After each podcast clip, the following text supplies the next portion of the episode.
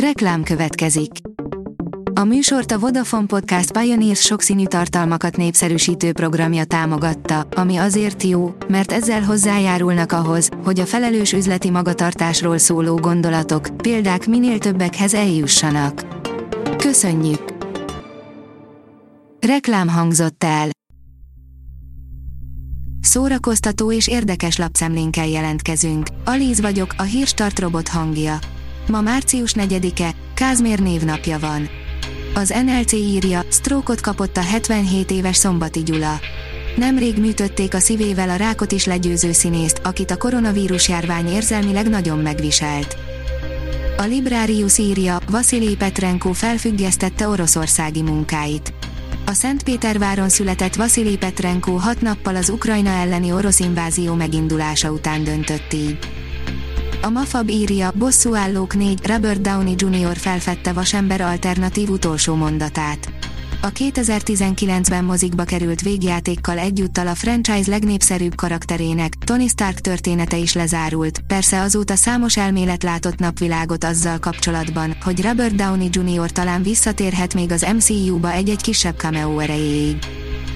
A Joy írja, sosem gondoltam volna, hogy megtenném, Amy Schumer őszintén mesélt a zsír leszívásáról. A színésznő többször is kés alá feküdt az utóbbi években, most viszont végre igazán jól érzi magát a bőrében. A Noise kérdezi, alkonyatot csinált a buskomor Robert Pattinson az új Batman filmből. Milyen egy jó Batman film?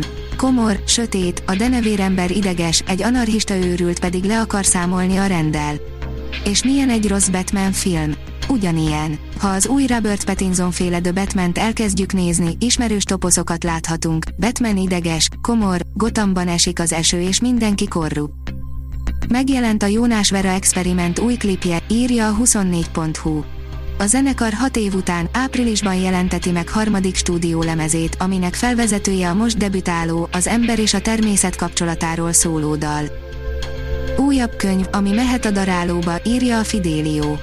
Nyári Krisztián provokatív antológiája alapból nem lenne provokatív, egy tavalyi törvény miatt mégis az. Elolvastuk az azonos neműek szerelmi történeteiből összeállított olvasókönyvet, hogy megtudjuk, milyen a tiltott irodalom. A Telex oldalon olvasható, hogy a világ legrosszabb lakótársai loptak, csaltak, öltek. A Worst Roommate Ever a szokásos Netflixes vattacukor, tartalmasnak tűnik, de inkább felszínes true crime. Két bomba jó sztorit így is meg lehet ismerni belőle.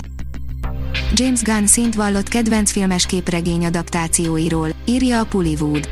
A rendező nemrég a Twitteren kezdeményezett egy kérdezfeleleket, egy rajongó pedig a kedvenc képregényfilmjeire volt kíváncsi. A színház online oldalon olvasható, hogy elindult a Madács 365 videótár. Mostantól a Madács színpadon alkotásai bármikor megtekinthetők a Madács Színház honlapján, a jegyvásárlást követő 48 órán belül. Az elmúlt hétvégén majdnem ezren váltottak jegyet az Elfogyni az ölelésben, Adi Endre szerelmei című filmszínjátékra, amely szintén bármikor megtekinthető a Madács 365 videótárban. Nagyon sokat beleraktam az életemből, John Cho végre megnyílt a Cowboy Bebop hirtelen elkaszálásával kapcsolatban, írja az IGN. John Cho játszotta a főszerepet a Netflix élőszereplős Cowboy Bebop sorozatában, amelynek sajnos nem készülhetett el a második évada. Cho őszintén megnyílt ezzel kapcsolatban. A Hírstart film, zene és szórakozás híreiből szemléztünk. Ha még több hírt szeretne hallani, kérjük, látogassa meg a podcast.hírstart.hu oldalunkat, vagy keressen minket a Spotify csatornánkon. Az elhangzott hírek teljes terjedelemben elérhetőek weboldalunkon is.